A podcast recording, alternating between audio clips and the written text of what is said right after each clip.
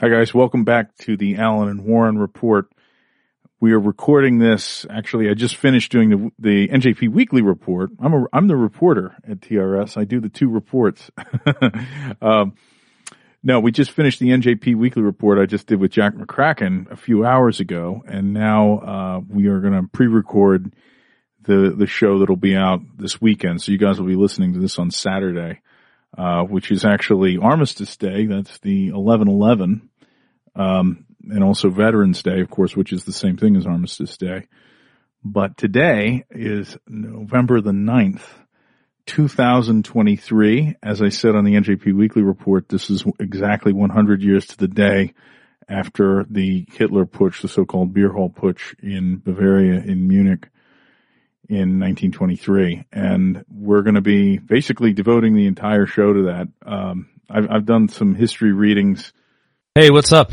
You know you're only hearing half of the show, right? And it's being indiscriminately uh interrupted with these sales pitches because we just don't know how else to get your attention and get you over there. Uh our website, our podcasts are one hundred percent listener-funded. Uh they are funded with your subscription, so if you could please do that. Uh help us out, therightstuff.biz slash paywall. Thanks. Uh in the last few shows, and you guys seem to be enjoying it, last week we covered Otto Ernst Remer and his support for the Palestinian cause. And before I go any further, I want to give a shout out to Spam Houston, who put in the comments of that uh, a video from the Internet Archive of Ernst Zundel uh, with Otto Remer at an event. And I haven't had a chance to watch the whole thing because we've been so busy this week. I've just watched some bits and pieces of it, and I caught the end, and it looks amazing. It's incredible. Uh, so we're, we will have to watch that and check it out. But you guys that are more interested in Otto Ernst Remer, I mean, this is like a gold mine. Um, this bit that, uh, Spam Houston posted, I had never seen it before. And of course, Ernst Zundel was a great, great man as well. So that's something people should check out.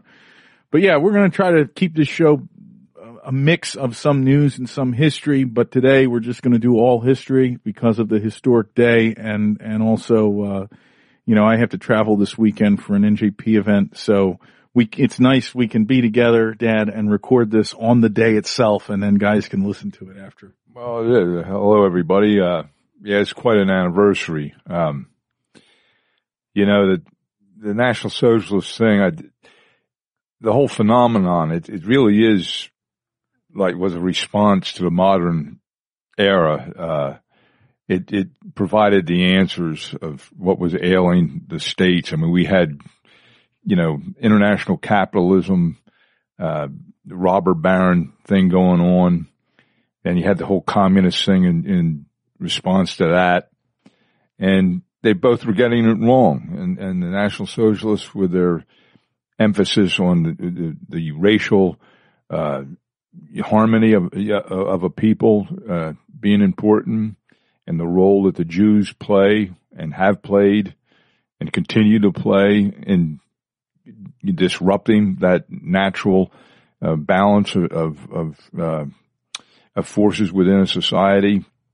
Uh, it was totally re- relevant a hundred years ago, and uh, it, it's it, you know it's the same thing today. I feel like. Uh, Personally, I feel like I'm fighting the same, exact same battle that those guys that perished a hundred years ago today, the f- first martyrs uh, for National Socialism. I mean, it's a different time and a different place, but it's basically the same forces at work. Yes, well said. And um, we, I've got a lot on this that we can go through and cover. Um, first of all, actually, I will do one bit of news. Um, I saw Karen Dunn, who is the one of the uh, Sines v. Kessler uh, lawyers. She was probably the most effective of all of them, and uh, unlike um, Roberta Kaplan, not a big slob, but a very effective Jew lawyer, very sharp, very elite. Uh, the cl- classes she travels in, and um, she was the one that really, when the, when that trial was going on, was, was really sharp. I mean, she was given most of the strongest arguments and everything. And she wrote an article called, uh, on M S N B C dot com, Why Neo-Nazi Groups Are Popping Up at Pro-Palestinian Rallies.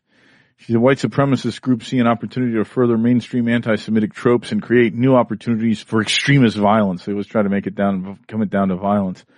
But why are white supremacists and neo-Nazi groups popping up at pro-Palestinian rallies across America, including most recently in Washington, D C, Orlando, Florida, Boston, Missoula, Montana?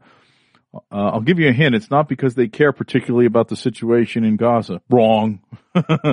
We do. How does she know that? Yeah, how does yeah, she know how that? How does she base that? Yeah, yeah, as opposed to how much she cares about it. Anyway, no, for these groups, the large-scale protests across America present a golden opportunity to mainstream the same anti-Semitic tropes they've been pushing for years, and if they get their way, create new opportunities for extremist violence. Again, as the bombs fall on Gaza and we pass the uh, uh, ten thousand civilians, you know, killed, uh, well, the ten thousand people killed, uh, most of whom are civilians, and the most of whom are women and children. But anyway, she says, as one of the lawyers who sued the white supremacists responsible, blah, blah, blah, blah, blah, I checked in with those defendants to see what they've said. She talks about Jason Kessler. She talks about Richard Spencer. She talks about Nathan Domingo. Then she says, and the National Justice Party, founded by white supremacists involved in Charlottesville, responded to the October seventh attacks by marching in front of the White House with signs that read, "No white lives for Israel" and "Zionism equals terrorism," expressly calling for the, quote, "destruction of Israel," unquote. N J P's website now encourages people to, quote, "begin to imagine a world where Israel no longer exists," in an article titled, quote, "Four Ways the Destruction of Israel Can Benefit the West." Uh, while white supremacists target all non-white groups and allies, their the unifying animus is a hatred of Jews. Um, blah, blah, blah.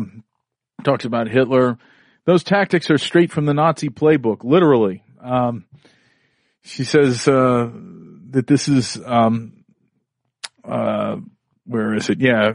As one Charlottesville defendant put it, if you want to defend the South and Western civilization from the Jew and his dark-skinned allies, be at Charlottesville on the twelfth of August. White supremacists may be looking specifically to exploit division on college campuses and provoke violence between protesters and counter. That's such bullshit. That's such bullshit. Provoke violence.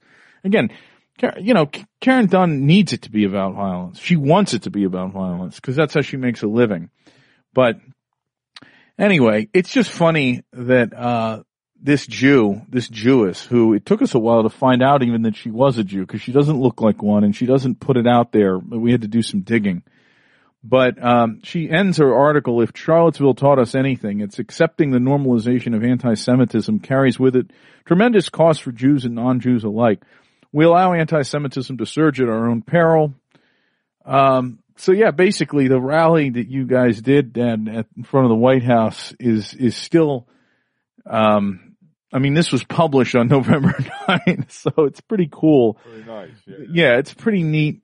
You know, it's, it's like everything she says here is lies and bullshit, but at the same time, uh, Karen Dunn is one of these people that if she is complaining or worrying or upset about what we're doing, then we're doing something right. This is an evil Jew. Uh, who you want to make sure that this, this awful, awful person is noticing you and upset with you and pissed off about you. And if, uh, what's like the Hitler quote, if you did that, then you've done your duty as a National Socialist the day before. Well, it's nice that these people are, are helping to guide our activities. They, they, they let us know what's effective and what isn't. The kind of reaction we, we got from this and continue to get shows that this is the kind of thing we need to do more of. Yeah. Yeah, and uh it's great that this anniversary comes at a time when uh you could say Jew Jew knowledge, knowledge about the Jews, their power, how they operate is is at an all-time high in in my lifetime. I mean, this war in Gaza, this mass slaughter, I keep calling it a war. It's not a war. Uh It's, it's waking everybody up. So that's very good to see. Uh, also some funny things in the news. Um, Hillary Clinton just said that Trump could come to power like Hitler, um, because he could win, because Hitler was duly elected.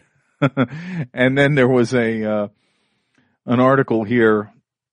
Candidate who wouldn't denounce Moms for Liberty chapter after Hitler quote wins Indiana mayor race, mayoral race.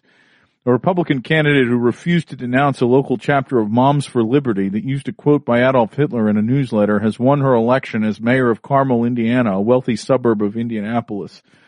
Uh, City Councilwoman Sue Finkam uh, defeated Democratic candidate and fellow City Councilman Miles Nelson in Tuesday's muni- municipal election, according to unofficial returns from the Hamilton County Election Office. The election closed a contentious and at times bitter race to lead the city of about one hundred two thousand people and succeed its longtime mayor. Uh, the race received widespread attention after Nelson called on Finken, Finkam um, to denounce the Hamilton County chapter of Moms for Liberty, the conservative group that used a quote from Adolf Hitler in its inaugural newsletter earlier this year. Moms for Liberty, a group classified as an anti-government extremist group by the S P L C, is a national organization that champions parental rights and efforts against diversity, equity, and inclusion in school districts. Um, so apparently this woman denounced the use of the quote, but she didn't denounce the group. But anyway, it's just funny the the the, the way a hundred years later, this you'd think this thing would be dead and buried by now, and it's the opposite. Uh, from their perspective, it's right under the surface everywhere, whether it's by actual National Socialists who know what they are, or people that have the potential to be National Socialists, or people who are following the same, you know, fighting the same goals. We watched a little clip from Deutsche Welle earlier, where they were kind of tying it all together, the anti-Israel protest. I, I've been seeing a number of uh, comparisons to uh, January sixth, you know, and saying that that was like a attempted putsch, like like the the Nazis did a hundred years ago, which is ridiculous on its face. But it's interesting to com- when if you compare the conditions in in uh, Germany a hundred years ago uh, to what's going on now. And because some of the, some of the stuff is very similar, the Jewish power, the racial mess, uh, the, the they keep pointing out in all these documentaries about the putsch that uh, how horrendous the economic situation was, and that's something else that that uh, that we have here. Here's here's an article from uh, this was on Yahoo from uh, Benz, uh, Benzinga. Uh, An article by Eric McConnell from November seventh.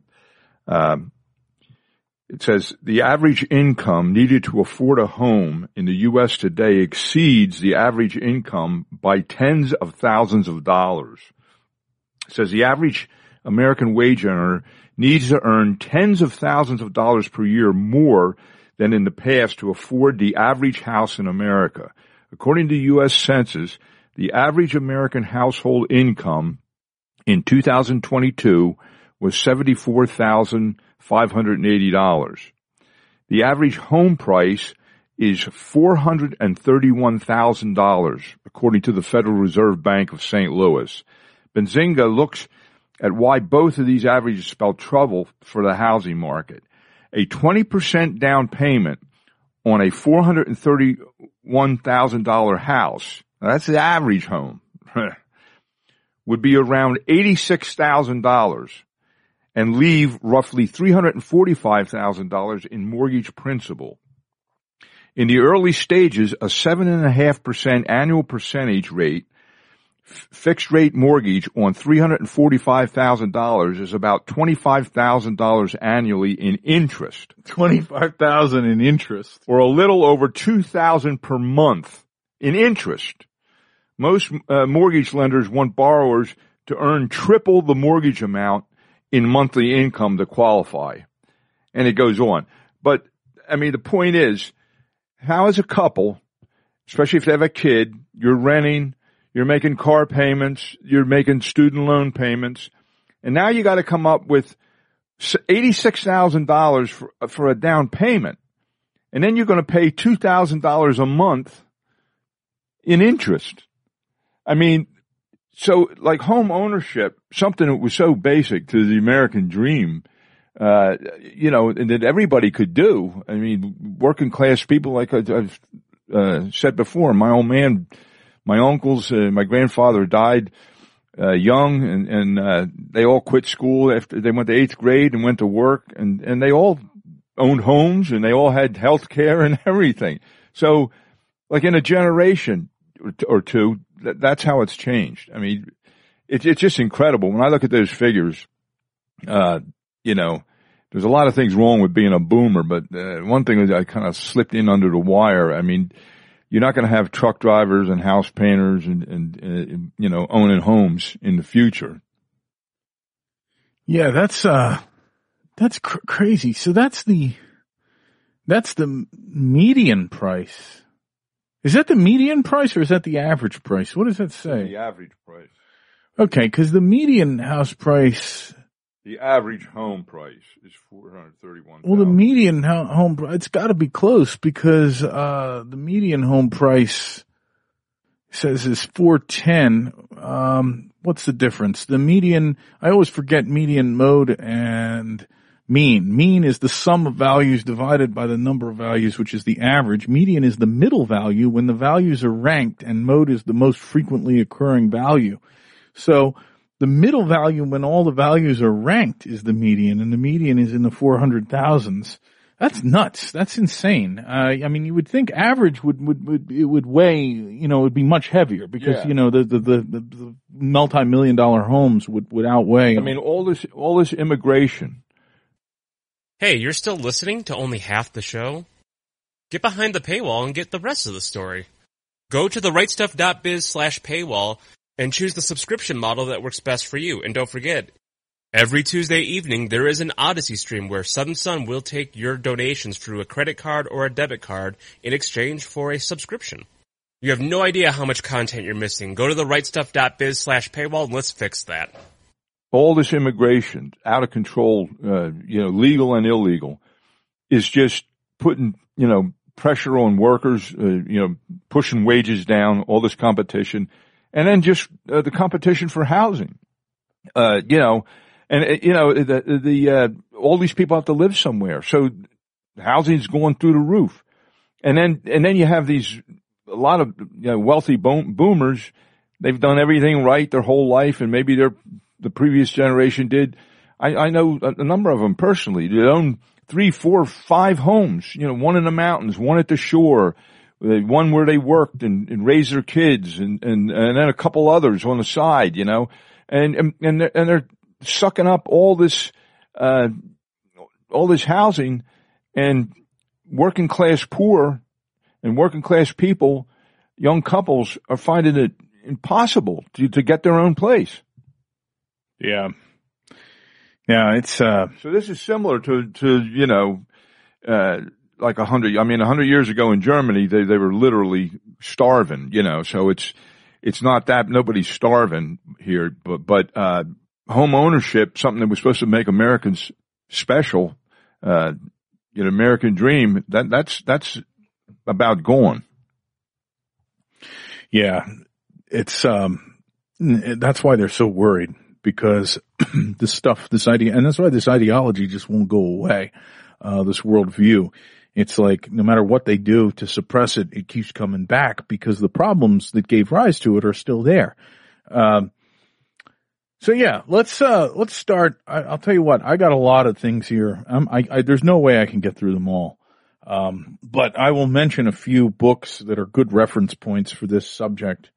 Uh, the one that I'm, I would like to read some from, that's the first time I ever read uh, a, a good account of the events of November eighth and ninth, nineteen twenty-three, was a book, uh, that I think, Dad, we, we picked up a copy of this in a library during when we were doing the Buchanan campaign. I remember we, we found a copy of it, but it was quite a find. It's a book called Germany's Hitler by a man named Heinz A. Heinz. So his first name and his last name are the same, Heinz Heinz.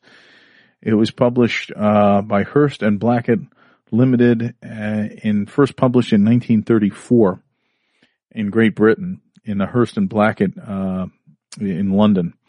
And it's a very, um, interesting, the, the, it was dedicated, the book is an English language biography of Adolf Hitler that, uh, is written in a sort of British English style.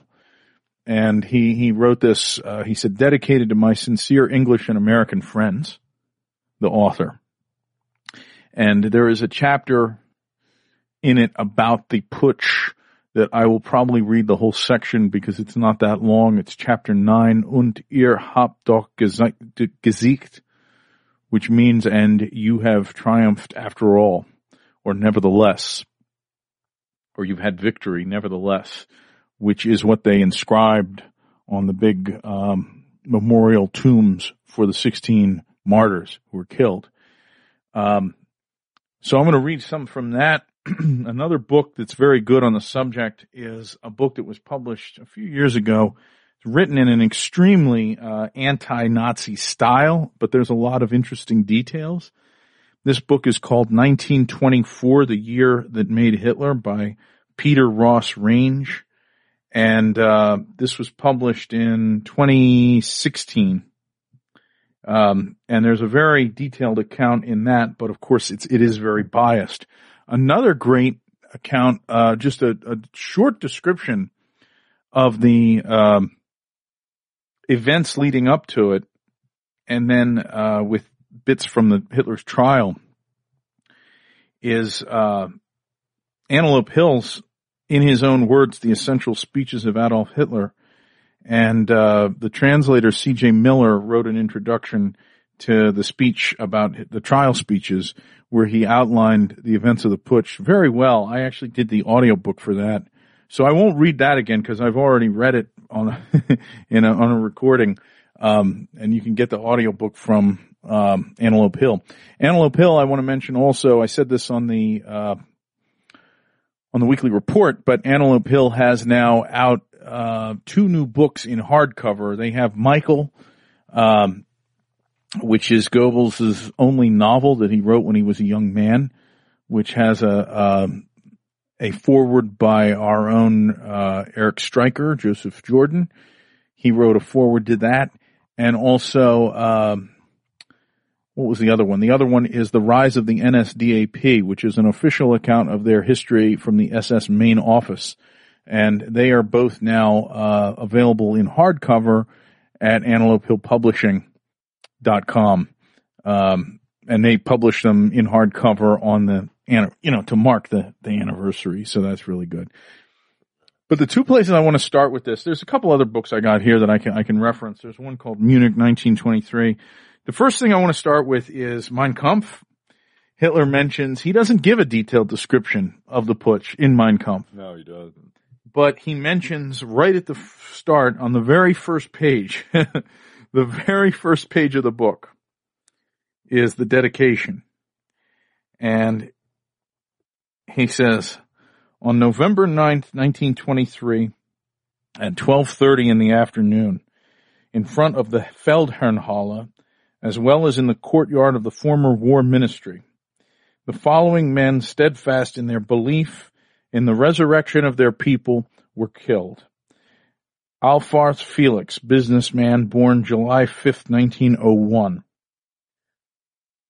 Bauriedel Andreas, hatter, born May fourth, eighteen seventy-nine. Casella Theodore, bank employee, born August eighth, nineteen hundred. Ehrlich Wilhelm, bank employee, born August nineteenth, eighteen ninety-four. Faust Martin, bank employee, born January twenty-seventh, nineteen oh one. Hechenberger Anton, locksmith, born September twenty-eighth, nineteen oh two. Kerner Oscar, businessman, born January fourth, eighteen seventy-five. Kuhn Carl, head waiter, born July twenty-sixth, eighteen seventy or eighteen ninety-seven. LeForce Carl, student of engineering, born October twenty-eighth, nineteen oh four. Neubauer Kurt, valet, born March twenty-seventh, eighteen ninety-nine. Papa Klaus von, businessman, born August sixteenth, nineteen oh four. Fortin Theodore von der, county court counselor, born May fourteenth, eighteen seventy-three. Rickmers Johann, retired cavalry captain, born May seventh, eighteen eighty-one. Schäubner Richter, Max Irvin von, doctor of engineering, born January ninth, eighteen eighty-four. Stransky Lorenz Ritter von, engineer, born March fourteenth, eighteen eighty-nine. And Wolf Wilhelm, businessman, born October nineteenth, eighteen ninety-eight. And Hitler writes, so-called national authorities denied these dead heroes a common grave. Therefore, I dedicate to them for common memory the first volume of this work, as the blood witnesses of which they may continue to serve as a brilliant example for the followers of our movement. Adolf Hitler, Landsberg on the Lech, Prison of the Fortress, October sixteenth, nineteen twenty-four. So that's the very first page of Mein Kampf. I know there's uh, there's some photos of those guys and some um, uh, some sketches too. They're getting hard to find. They used to be able to just, you know, Google it and there they'd be. And I was searching for it. I'm sure if you looked long enough, I could find it. But, you know, you think of these guys and just coming off that demonstration in D C, and we have that after party and the camaraderie with, the camaraderie with, your, with, with the guys. And you just know that any one of these guys sitting at the table there with us after an event like that a hundred years later would be, would fit right in. And, and, each one of these guys, you know, if you did a deep dive on them, I don't know how much you can find in English on them, but I mean, they they were amazing. It had to be amazing guys. Each one had his own story. Like just one thing I, I was thinking of, this Kurt Neubauer in a Wikipedia article on uh, the Beer Hall Putsch. Uh, they list the guys, and it says uh, Kurt Neubauer, valet for Erich Ludendorff, and World War One veteran, born twenty-seventh of March, eighteen ninety-nine. Uh, but he was Ludendorff's, uh, valet. And I was just thinking, you know, that, I mean, even though Ludendorff was a high up guy, his personal valet would be, you know, you could, you could probably had some frank discussions with him. And I wondered the conversations that they had about what was happening to Germany and everything. And there he was during the war with Ludendorff being his valet. And there they were together at that putsch, you know. I mean, what was that, the history of that relationship and, and the conversations that brought them both to that, that spot a hundred years ago?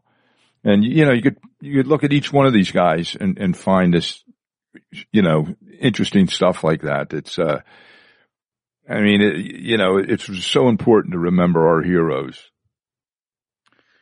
Yeah, it's um. There used to be a great channel on Telegram that, that had a lot of this stuff uh, commemorated. I, I forwarded some things from it um, that I had forwarded uh, the last time on a putsch, even though it's not uh, available anymore. But there's some some pictures. There's great stuff. Most of it's in German. You can find it in German. But uh, there's great stuff out there because during the Third Reich, of course, there was a lot of memorializing of these men. They're all good looking guys.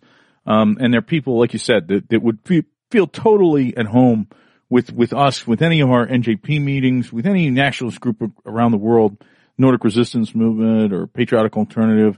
These guys are cut from the same cloth, same kind of idealists, motivated by the same things. Um, they're just like, you know, brothers from a different mother. I mean, they're like people from across, you know, a hundred years ago, different time, a different age, and yet they're they're just like us and, and motivated. And you see that in a lot of the uh, writings from that time. You recognize so many similar things.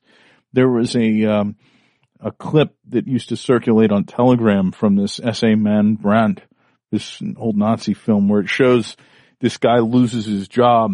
This young guy, because he's a member of the Nazi party, and his bourgeois parents, his like basically like middle class boomer parents, are giving him crap because he lost his job uh for his radical politics, and he he basically like denounces them at the kitchen table and says, you know, you're the ones that don't understand. You know, we're fighting to free our nation. All this, it's just amazing because people got doxxed back then, oh, yeah. lost their jobs, same same thing, same thing.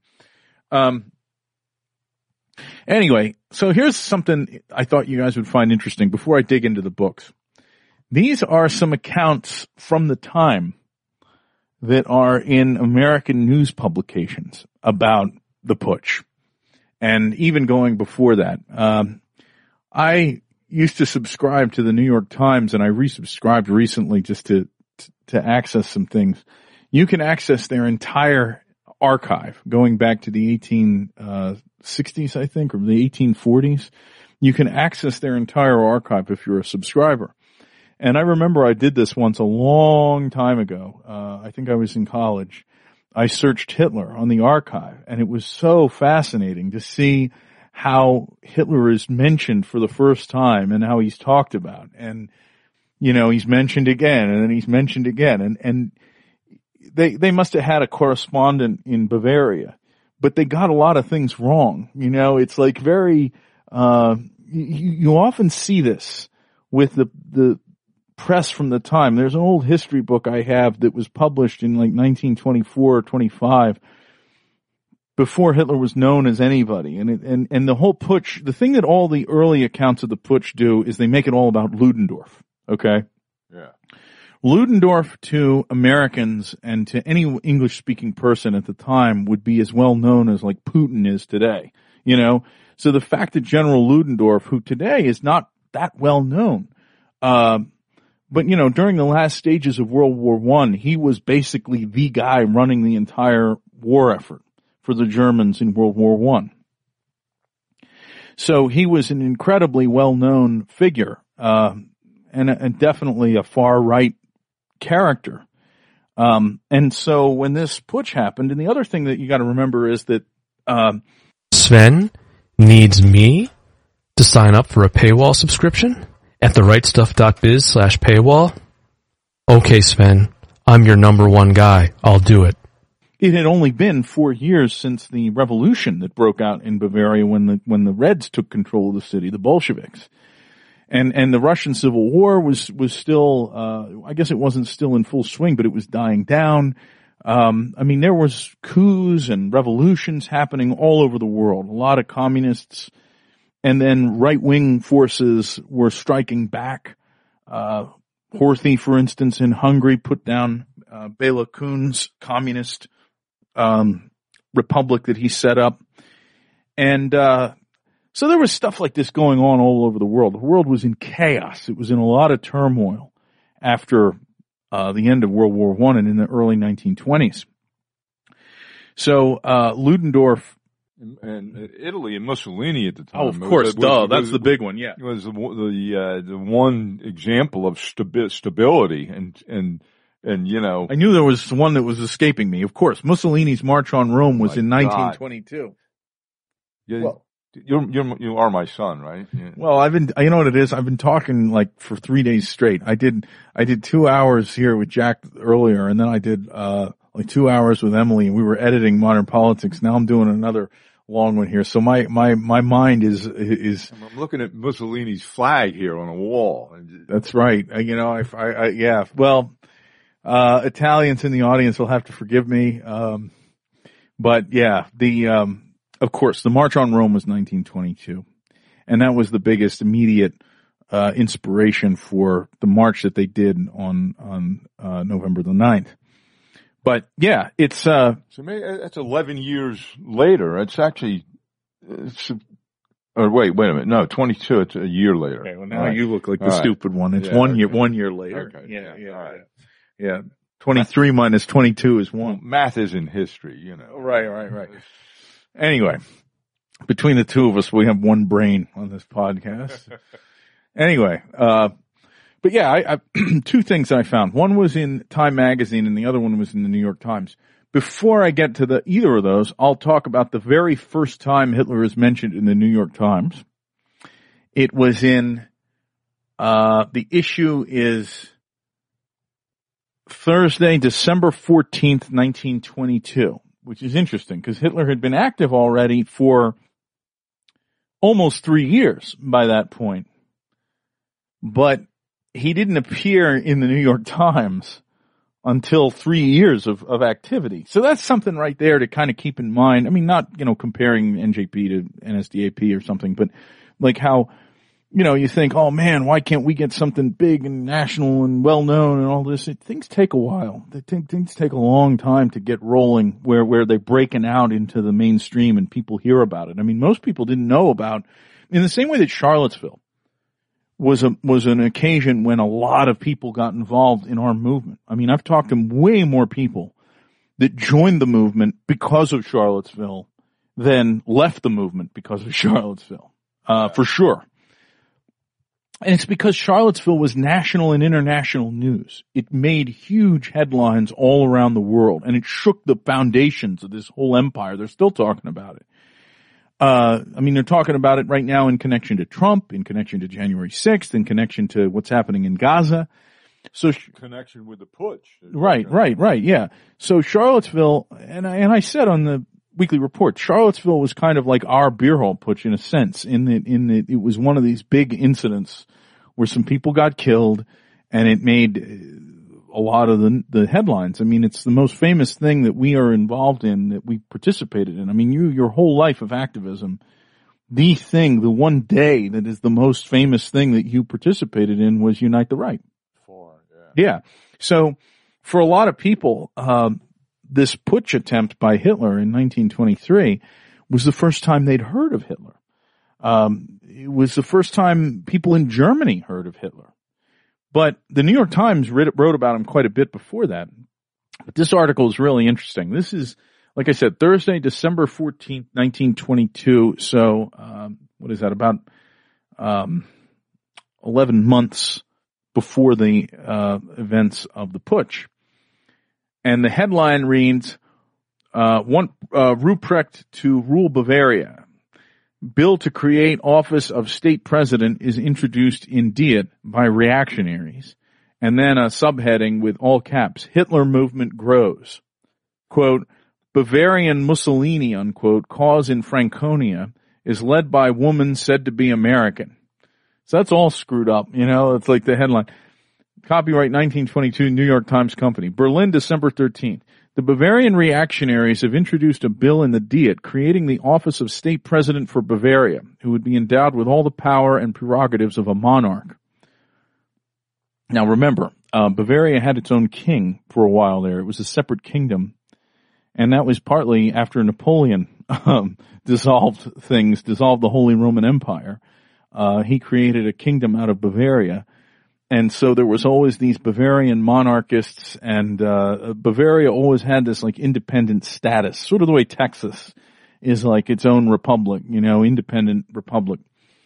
Um the Diet's Committee for Constitutional Matters, which is largely composed of reactionaries, has already decided to report the bill favorably to the Diet, but its haste and eagerness have caused suspicion, and now that the Socialist, Democratic, and Peasant parties have become aware of what the bill portends, they will strain every nerve to vote it down when it comes before the House. The reactionary, the reactionary idea, it is asserted, was to elect as the first president some rather neutral person, not altogether objectionable even to the Republicans. But this person was to act only as a placeholder. Crown Prince Ruprecht was to appear at the right moment, after Hitler, the Bavarian Mussolini, and his followers had prepared the ground. Hitler, for whom his friends claim the qualities of a Cromwell, but who is really imitating Mussolini, even in his way of dressing and talking, has been encouraged by powerful reactionary friends and certain Bavarian state officials in his efforts to excite the youth of Bavaria. But the reactionary chiefs do not take him seriously. They only want him to start the row, whereupon Ruprecht, it is said, is to appear and assume the presidency, transition from which to a dictatorship would be rendered easy by certain provisions in the present bill. Prince Ruprecht is credited with having Napoleon in mind, and his adherents say the Hohenzollerns have made themselves almost impossible. Why should he not be successful in the following the great Corsican's example? The Entente uh, powers will whistle quite another tune when they find themselves dealing with Kaiser Ruprecht, they tell you in Bavaria. Meanwhile, however, Hitler is, according to the local Anzinger's special correspondent in Munich, the most popular man in Bavaria. Moreover, money is pouring into his coffers from all parts of Germany. He now has a uniformed bodyguard of ten thousand men who are ready for any sacrifice for their leader at present. These bodyguards are principally used to protect Hitler's meeting from attacks by socialists. Last Sunday, he held six great meetings in Munich where he preached against Republican corruption and the Jews. Sometimes uh he undertakes expeditions to Westphalia, Thuringia, Württemberg, and Baden, always accompanied by a ta- detachment of his guards. In preparation for a meeting of his followers in Göppingen, Württemberg, Hitler sent a detachment of his guards there. The Württemberger authorities heard of this and prohibited the meeting.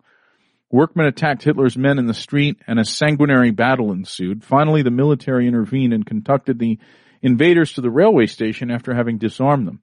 In Franconia, Hitler, Hitler's cause is championed by a Miz, Missus Andrea Elend, an American who was the widow of a German captain killed during the war. Missus Elend has earned for herself the sobriquet of the American Joan of Arc. She's established herself in Markbrecht on the Main and has openly promised her numerous followers some fun in the near future in the shape of a, quote, jolly pogrom. The Bavarian government is well aware of the Hitler-Elend movement with its military features and its revolutionary character, but does not feel called upon to intervene. I actually think... I don't know anything about... No, I have no idea who that person is. Somebody else can look it up.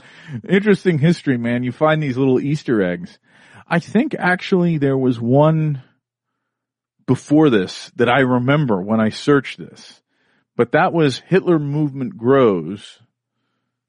Uh, let me, let me find. Okay, here we go. Here it is. I found it. Never mind, guys. That wasn't the first time he was mentioned. That was the second time he was mentioned. This is the first time. New popular idol rises in Bavaria. Okay, this makes more sense. This is a month before that. So this is November twenty-first, nineteen twenty-two, almost a year before the putsch. New popular idol rises in Bavaria. Hitler, credited with extraordinary powers of swaying crowds to his will, forms gray-shirted army. Gray-shirted, you know, they're getting the color wrong. Armed with blackjacks and revolvers and well-disciplined, they obey orders implicitly. Leader, a reactionary, is anti-red and anti-Semitic and demands strong government for a united Germany. Um, so this is, this is the first time. This is the first time it's mentioned. Sorry about that. They really can't accuse us of being Nazis. This is, we don't have blackjacks and revolvers when we have an event. And we don't wear the gray shirts that they, that they supposedly, you know, New York Times gets it wrong. Yeah. Okay. Okay. So this was Tuesday, November twenty-first, nineteen twenty-two. Uh, Munich, November twentieth. Next to the high cost of living and the dollar, Der Hitler and his Hakenkreuzlers are the popular talk, topic of talk in Munich and other Bavarian towns. The reactionary, nationalistic, anti-Semitic movement has now reached a point where it is considered potentially dangerous, though not for the immediate future. Hitler today is taken seriously among all classes of Bavarians. He is feared by some, enthusiastically hailed as a prophet and political economic savior by others, and watched with increasing sympathetic interest by the bulk, who apparently are merely biding the psychological moment to mount Hitler's bandwagon. Undoubtedly, the spectacular success of Mussolini and the Fascisti brought Hitler's movement to the fore and gained popular interest and sympathy for it. That, I gotta say, that's an interesting line. Uh, are merely biding the psychological uh, moment to mount Hitler's band, uh, bandwagon. I mean, I think we're going to find ourselves. Uh, that's true. That's in true. In that exact situation. Yeah, yeah, yeah, that's that's true. That's that's what happens. That's how these things grow. Another condition favorable to the outburst of the movement is the widespread discontent with the existing state of affairs among all classes in the towns and cities under the increasing economic pressure. Hitler's Hakenkreuz movement is essentially urban in character. It has not yet caught a foothold among the hardy Bavarian peasantry and Highlanders, which would make it really dangerous. As a, high, as a highly placed personage put it, Hitler organized a small, insignificant group of National Socialists two years ago. Since when, the movement has been smoldering beneath the surface. Now it has eaten its way through, and a conflagration, of course, is not only possible but certain. If this now free flame of fanatical patriotism finds sufficient popular combustible material to feed on. Hitler has been called the Bavarian Mussolini, and his followers the Bavarian Fascisti.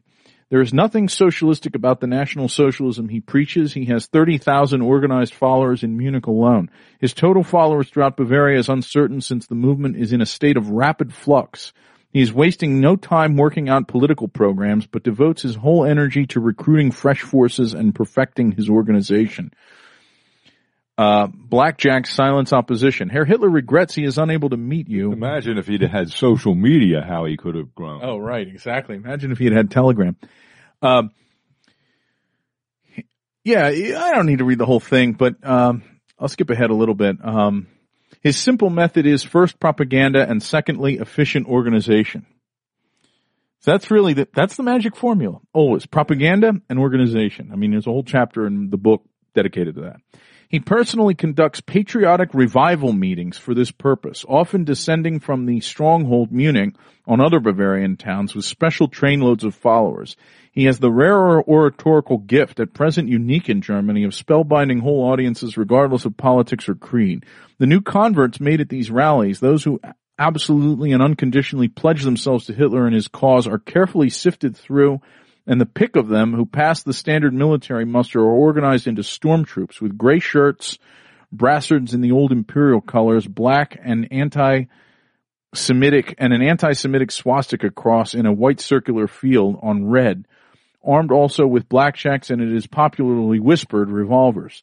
According to a reliable specialist informant, there are probably four hundred thousand military rifles and one hundred fifty cannons still concealed in Bavaria. See, that's all, po- yeah, all posts after the war. So that sometime, uh, what is some, so that some fine day, Hitler's legionaries might well make their debut with rifles. So see, it had, you remember, he wasn't running an election. So what, what are you doing? You know what I mean? Like, if you're organizing this militant, what's the plan? Yeah, yeah, what's the plan here? If you're hearing this, then you're only getting half the show. Did you know that the right stuff dot biz is one hundred percent listener funded? Thanks to this censorship machine, this project can only be sustained by listeners like you, by supporters like you. So why don't you get behind the paywall at the right stuff dot biz slash paywall? And show the powers that be that they can't silence the most silenced. Hitler's strength is in the combination of his undeniable great gifts as an orator and organizer. He exerts an uncanny control over audiences, possessing the remarkable ability to not only rouse his hearers into a fighting pitch of fury, but at will to turn right around and reduce the same audience to docile calmness and good order. Uh, typical instances... This is hard to read because it's, I'm reading the old print on the original uh, scan. A typical instance is related by the informant mentioned. Quote, at the height of the recent Bavarian government crisis, Hitler was holding a mass meeting in Munich and had worked up the big audience when a rumor spread through the hall that he had planned a coup and that he would overthrow and seize the government that night and was about to give the signal at his rally. His followers burst into an enthusiastic uproar, drew and brandished blackjacks and revolvers, and with shouts of Heil, Heil, Heil, prepared to follow Hitler and his, uh, and storm anything. With a few electric words, he worked a magic change in the audience. Their duty, on which the success of the cause depended, he said, was iron discipline and implicit obedience to orders when orders were given. The time for action had not yet come, and the riot was nipped in the bud. Um, and then it says a different Ex- exhibition of his power during a mass meeting in Nuremberg, a stronghold of Bavarian socialism. The radical elements undertook a counter-demonstration, massed outside the meeting, and sang the Internationale. The strains of the hated tune heard in the hall enraged Hitler's followers. At his word of command, shock troops of gray shirts with fine discipline marched from the hall, pulled their blackjacks, charged, and dispersed the crowd with many a broken head. Hitler is credited with having a rapidly increasing following among the workers, disgruntled by the high cost of living. It is also said many ultra-radicals, including communists, have flocked to his reactionary banner. He is beginning to draw support from the politically sluggish middle classes. My God, nothing's changed. Which in Bavaria, however, are not so sluggish as in Berlin. Well, Bavaria was the South, you know, like uh, that's, uh, that's what it was. Right. Bavaria was Dixie back then. Even more significant, there is some active, more passive support, and to a still greater extent, sympathetic interest for the Hitler movement among the Bavarian loyalists, among monarchists and militarists, and in government and political circles. Apparently, that's what we need to do, is just appeal to the monarchists and milita- uh, militarists. You know what's funny? I, I've known, I've known, uh, individuals in some little one-man organizations that have done that in the past. It's a small demographic, though. It's not as big as it was then. You know, it's funny because it's like if you're going to recruit monarchists, uh, monarchists, you you might as well uh, go after uh, retired dirigible pilots at the same time. um, let me uh, find. Uh, there was a headline, just real quick. It's so funny, this idea of militarists. Uh, there was a headline that I found. The, the way they just use, I mean, back then even, the New York Times sucked. Um, I found this headline from antiwar dot com It said Biden, quote, countering Islamophobia while incinerating Gaza is the most Democrat thing ever. It was an article from uh, uh, median dot com. It said that this is everything that's distinguishing about the Democratic Party. It puts a warm, friendly face on the most murderous and tyrannical power structure on earth, posing as a defender of marginalized groups while dropping bombs on the most marginalized populations on this planet. But just that line, countering Islamophobia while incinerating Gaza is the most Biden thing ever, the most Democrat thing ever. So, you know, it's just a funny reminder, these, uh, the thing of the, um, the militarists. But um anyway, so uh what else?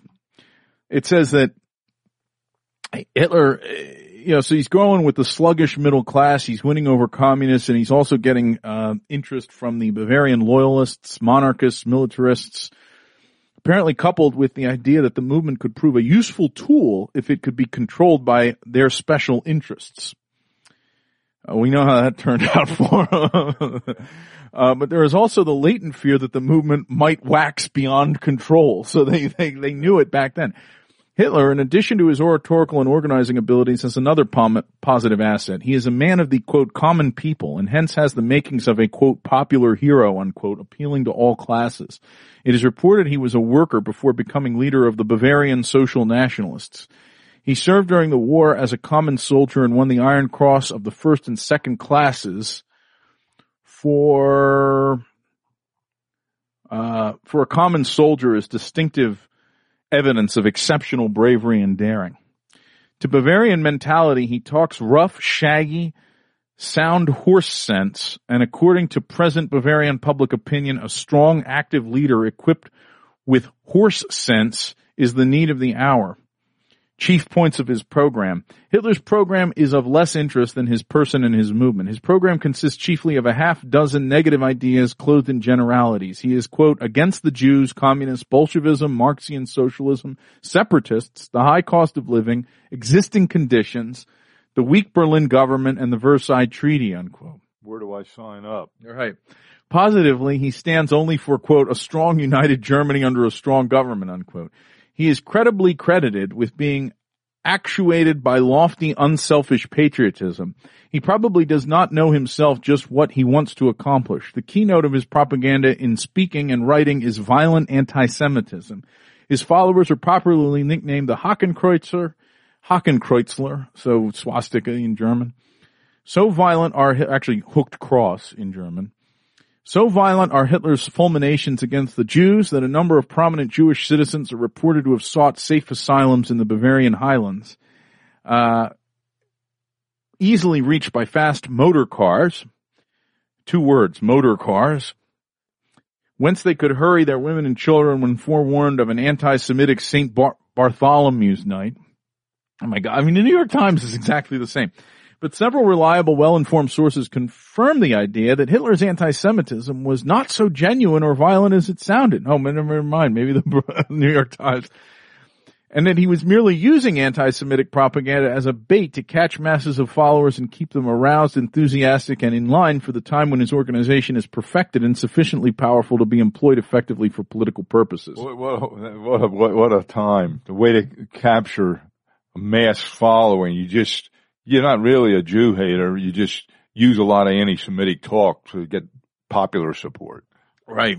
Well, that's what they're saying about us with Gaza. Well, you know, they're just using this to... A sophisticated politician credited Hitler with peculiar political cleverness for laying emphasis and overemphasis on anti-Semitism, saying, quote, you can't expect the masses to understand or appreciate your final real aims. You must feed the masses with cruder mor- morsels and ideas like anti-Semitism. It would be politically all wrong to tell them the truth about where you really are leading them. The Hitler movement is not of mere local or picturesque interest.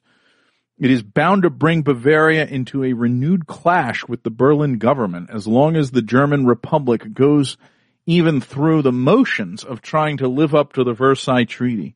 For it is certain the Allies will take umbrage at the Hitler organization as a violation of the military clauses of the treaty and demand disbandment, even as, even as in the case of its predecessor, the Orgesch, O R G E S C H, something else I don't know anything about. But anyway, uh really interesting. That was by Cyril Brown, November twenty-first, nineteen twenty-two. And that was the first mention. The other, the first article I read was the second time Hitler was mentioned. There are many more such examples over the next year. Uh, all kinds of headlines. Um, one, uh, where the hell is it? Bavarian fascisti to turn out. Hitler, new power in Germany. Uh, von Kahr prohibits meetings. Prohibited meetings at the, uh, of the follow, this is September twenty-seventh, nineteen twenty-three, a few months before. Von Kahr, the Bavarian military dictator, has prohibited meetings at the followers of, or of Adolf Hitler, the fascist leader, and all other political gatherings. Another headline, September twenty-eighth, nineteen twenty-three. Hitler virtually eliminated. Um, this was uh, they got a little ahead of themselves. Yeah, um, the appointment of Doctor von Kahr as dictator is generally proved. He is considered the only man capable of filling the position and enjoys the support of the majority of the population. His regime will probably mark the beginning of a new era in the relations between Bavaria and the Reich. It would seem from the powers conferred upon him that Doctor von Kahr's authority over the railway and postal services supersedes that of the Reich. Bavaria perhaps hopes to attain that degree of federal independence desired by a large section of the population. Any prospect of Hitler playing a leading part in Bavarian politics appears to have vanished. And though in the remote prospect of communist aggression his storm troops might be used, their immediate activities are probably at an end. So this is September. Um, Hitler virtually eliminated. Then uh, another one later September, Bavaria's teeth had been drawn. The Bavaria that was forestalled was forestalled was admitted by Chancellor Stresemann at a press meeting tonight.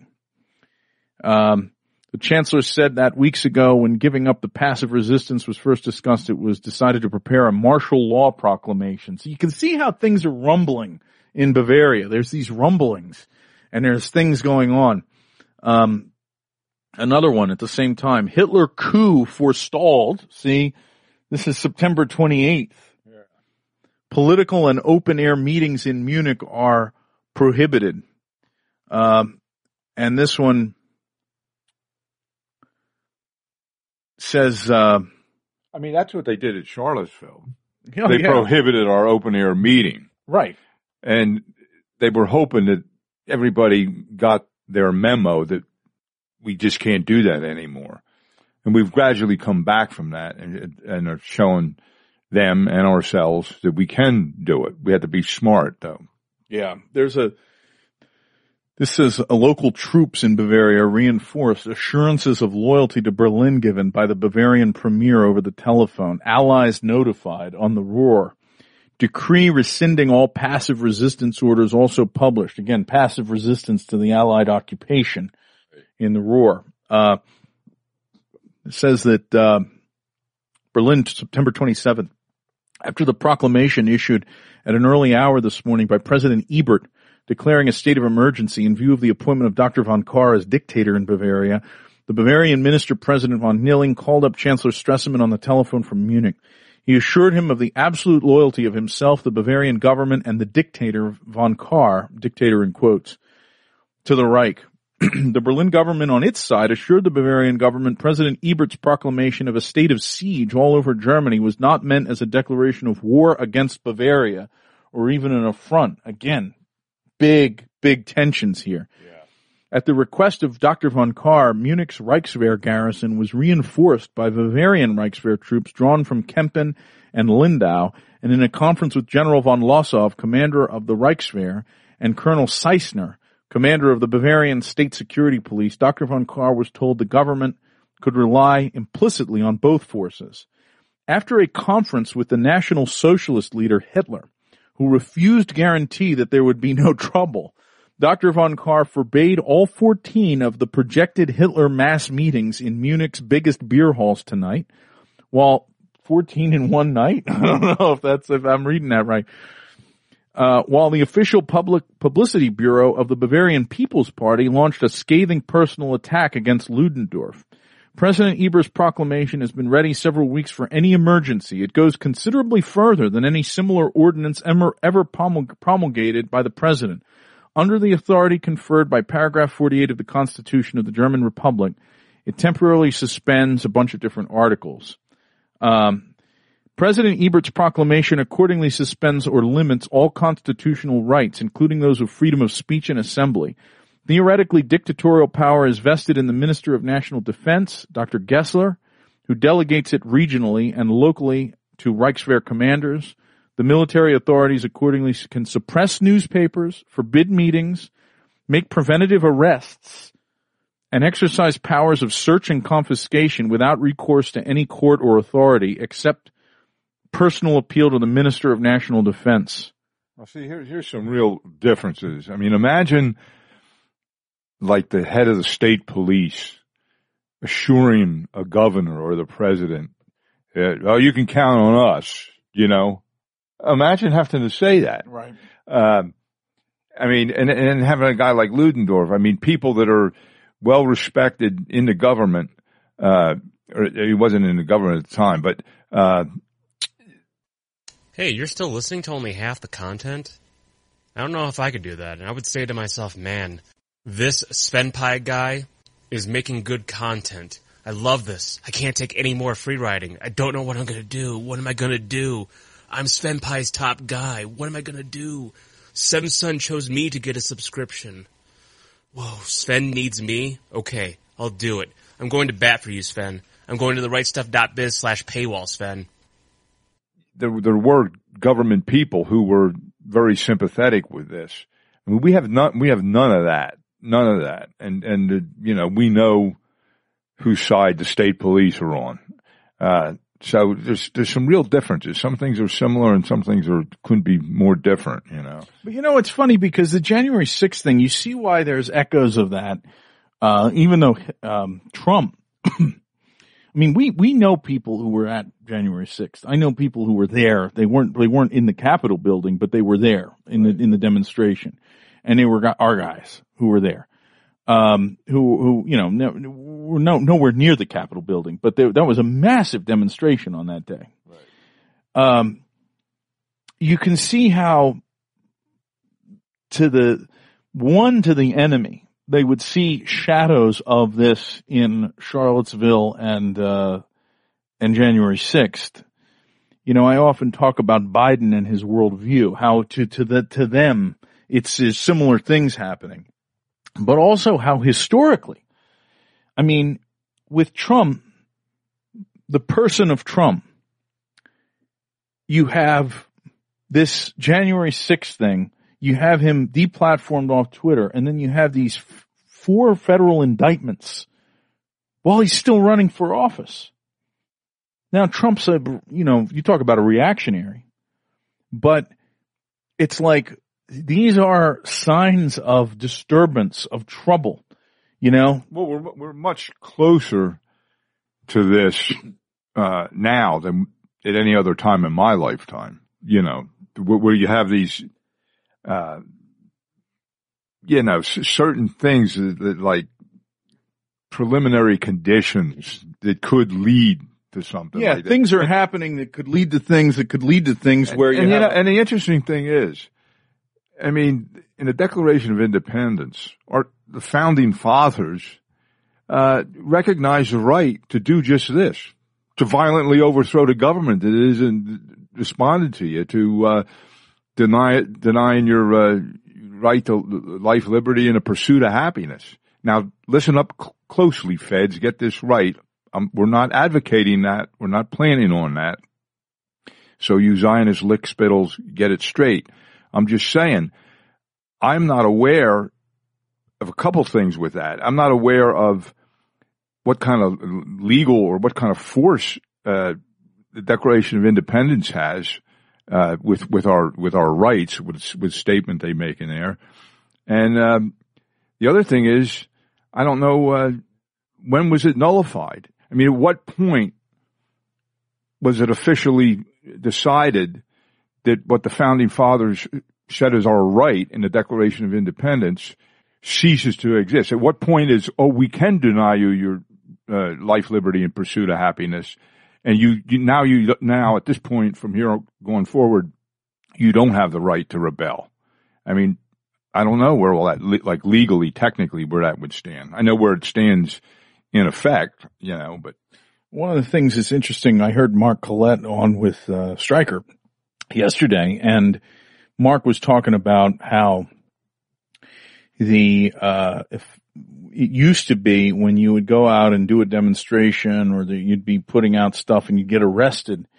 It was, I forget what they call it in Britain, but it's the equivalent of, uh, what did you say were the things you always got arrested for? Like, uh, parading without a permit. And what was the other one? Um, the classic, um, assault with intent. No, no, no, no, no, no, no. The, uh, The, the the classic thing when you're when there's like a civil disorder type thing, uh, so, disorderly. disorderly conduct. That's what I'm looking for. Disorderly conduct, which is what? That's a misdemeanor, right? Disorderly yeah, conduct. Yeah. Like fifty bucks, you know. Yeah, and and Mark Collette says there's a there's a British offense that's very similar to that. That's like the equivalent of disorderly conduct. He said that's what you used to get, and he said now it's all falling under this anti-terrorism legislation. Right. And see, that's. That's a sign of the times changing. Uh, you know, it makes it much more dangerous to participate in certain things. But when the state invokes emergency powers like that, you know, what we saw with the Proud Boys, you know, the Proud Boys can be compared a little bit to the Stahlhelm, you know, uh, an, an Ashley Babbitt type person is, is like the Stahlhelm. They weren't National Socialists, but there were many, many other groups, far-right groups, militant groups, militias that were active. Again, it's not a one-to-one comparison, but it's these, these certain elements and certain dynamics at play. Um, but when you look at the, the, uh, sentencing that they're handing down with the, with the January sixth people, people that didn't commit any violence, people who weren't even there in some cases. And they're giving them twenty, thirty-year sentences. That's the equivalent of like anti-terror legislation. And this article here, this is from September twenty-eighth, nineteen twenty-three, to finish it out, they're talking about how um they're given these exclusive powers to Bavaria. And it says that the civil commissioners can be appointed to cooperate with the military dictators. The Socialist Prussian Minister of the Interior, Severing, has been appointed civil commissioner for Prussia. Socialist Police President Richter is civil commissioner for Berlin, and is likely that the dictator, von Kahr, will be appointed civil commissioner for Bavaria, thus solving the delicate dilemma of prestige between Berlin and Bavaria. Saxony seems to be the chief danger spot in view of the bitter feud between Saxony's radical minister president, Doctor Ziegner, and Minister of Defense Gessler. There is general agreement that the political situation actually is not so acute as to necessitate or warrant setting state of siege machinery in motion. Did you know that the right stuff dot biz is one hundred percent listener funded? The only reason you're hearing this right now is because you're only getting half the show. There's so much content you're missing, and you'll never hear these ads again if you get behind the paywall at the right stuff dot biz slash paywall. It is interpreted first as a precautionary measure by an over-nervous government laboring under the strain of giving up passive resistance. Secondly, as purely a measure of prestige designed to supersede Bavaria's private state of siege by the Reich's authority. And thirdly, for effect both at home and abroad, on the one hand tending to distract German attention from the giving up of passive resistance against the French, I guess, and on the other hand, tending to call the attention of the world, particularly France, England, and America, to Germany's critical situation. The Bavarian government's proclamation of a practical state of siege for Bavaria and the appointment of Doctor von Kahr as dictator are believed to be directed not against Berlin, but against Hitler and Ludendorff and their followers. So, so guys, that's, uh, that's it for hour one. Um, I'm going to go through now with the, in hour two, subscribe to the right stuff dot biz and find out what happens in the pages of the New York Times and in Time Magazine. I'll read to you guys, uh, what happened, how they reported on the events of the night, because that was what I just read was only a month, a little more than a month before. Yeah. Um, and then we'll go through a detailed account of the putsch from a Nazi source that's uh, that book, Germany's Hitler, that's an English language account of the putsch. Um, and uh, yeah, just subscribe, please, to right stuff dot biz or national justice party dot com. Become become a supporter, guys. Dollar a day you could do on the white level supportership, and then you get a, a um, you get a subscription to the Right Stuff uh, along with that. But uh, we will see you on the other side.